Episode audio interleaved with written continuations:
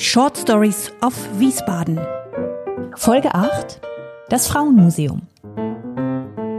Hallo zusammen, wie schön, dass ihr dabei seid bei einer neuen Short Story aus Wiesbaden. Wir stellen euch, liebe Hörerinnen und Hörer, in diesem Podcast ja in jeder Folge einen besonderen Ort vor in dieser Stadt. Das sind mal bekannte Orte, mal auch unbekannte. Mein Name ist Katrin Sander. Und ich bin Inka Schmeling. Herzlich willkommen auch von mir. Heute nehmen wir euch mit ins Frauenmuseum. Übrigens ja auch ein Ort, den ihr auf Plazy finden könnt, also in unserem Tool für Lazy Planning. Ja, das gleich vorab als Hinweis in eigener Sache, denn mit Plazy findet ihr spielend leicht die Tipps in Wiesbaden, die zu euch passen, zu euren Interessen. Das Ganze dauert maximal eine Minute bis zu eurem maßgeschneiderten Programm. Probiert's gerne aus auf plazy punkt travel. Und wenn ihr euch für Kultur interessiert und unterwegs auch gerne mal etwas lernen wollt auf eurer Reise, dann ist es gar nicht unwahrscheinlich, dass euch Plazy das Frauenmuseum empfiehlt. Okay, dann gehen wir doch mal dahin und ähm, vielleicht als erstes mal die Frage, warum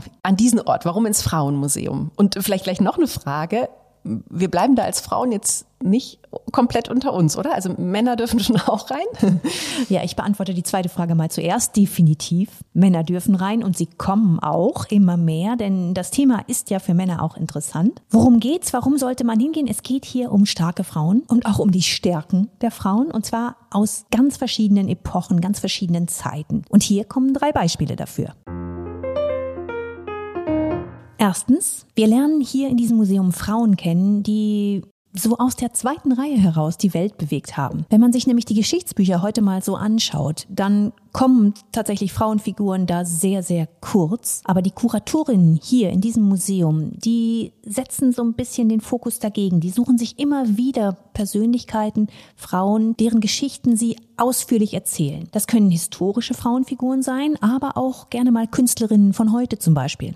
Ah, erzähl doch mal vielleicht ein Beispiel, also von, von einer Frau, die dich irgendwie besonders beeindruckt hat da. Ich fand zum Beispiel ganz toll die Ausstellung über Else Niemöller. Else Niemöller ist jetzt kein Name, der jedem sofort was sagt. Sie war die Frau des Pastors Martin Niemöller. Er war eben Pastor und er war auch N S-Widerstandskämpfer, war im K Z inhaftiert, aber seine Frau Else, die war weiter aktiv im normalen Alltag, soweit er denn normal war. Sie war nicht nur sein Fenster zur Welt, als er in der Haft saß, sondern sie war die ganze Zeit auch zuvor seine Beraterin und wahrscheinlich hatte sie auch ganz großen Anteil daran, dass er überhaupt in den Widerstand gegangen ist. Und sowas nachzuzeichnen, das ist natürlich spannend, weil es mal so ganz neue Einblicke eröffnet. Und ja, ihrem Leben hat das Frauenmuseum eine ganze Ausstellung gewidmet. Okay, aber du hast ja auch gesagt, es geht in, in dem Museum nicht nur um historische Figuren. Was, was gibt's denn außerdem noch? Einiges, einiges. Es gibt Kunst und es gibt Humor, guten Witz und sehr viel Ausdruck. Denn das Frauenmuseum, das hat eine kleine, feine Sammlung mit Werken zeitgenössischer Künstlerinnen. Meistens sind es Bilder, aber es gibt auch immer mal wieder Sonderausstellungen mit Performances zum Beispiel und auch ziemlich raumgreifenden Installationen. Mein Lieblingsexponat aus der Kunstausstellung, das hat eine Tonspur.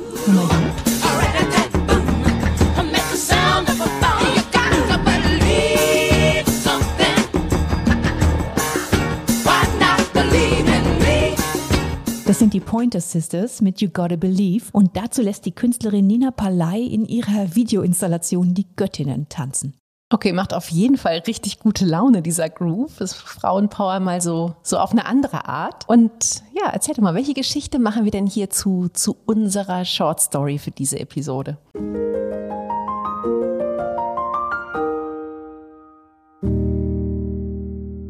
Ich gebe unserer Shortstory fürs Frauenmuseum mal einen bisschen provokanten Titel, nämlich Warum steinzeitliche Frauenbilder faszinierend sind. Okay, dann mal her mit der Auflösung. Warum sind die denn faszinierend?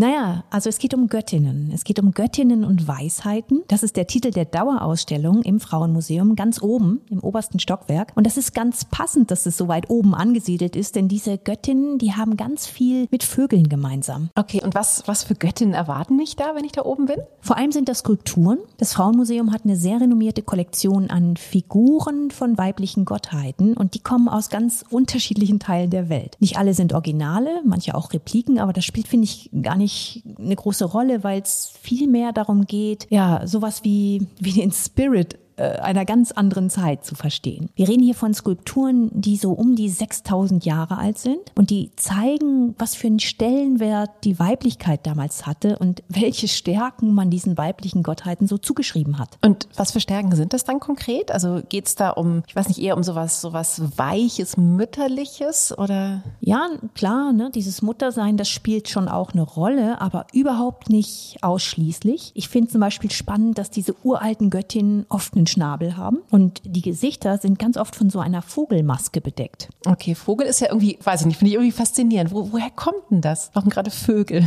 Ja, das ist wirklich spannend. Vielleicht gucken wir uns mal so eine Skulptur hier ein bisschen genauer an. Die Vogelgöttin aus der Finca-Kultur. Die wurde im heutigen Serbien gefunden. Also der Name Finca, der kommt von dem Ort, nicht weit von Belgrad, an dem man eben auf diese Kultur gestoßen ist. Und dieses Werk, diese Figur ist sechstausendfünfhundert Jahre alt. Boah, okay, sechstausendfünfhundert Jahre. Also ich muss gerade mal kurz rechnen, wo wir uns da bewegen. Das ist, ist das Jungsteinzeit? Ja, oder? Richtig. Genau, puh. Das ist exakt die Zeit, in der sich eben die junge Menschheit damals so weiterentwickelt hat. Von den Jägern und Sammlern hin zu den Hirten und Bauern.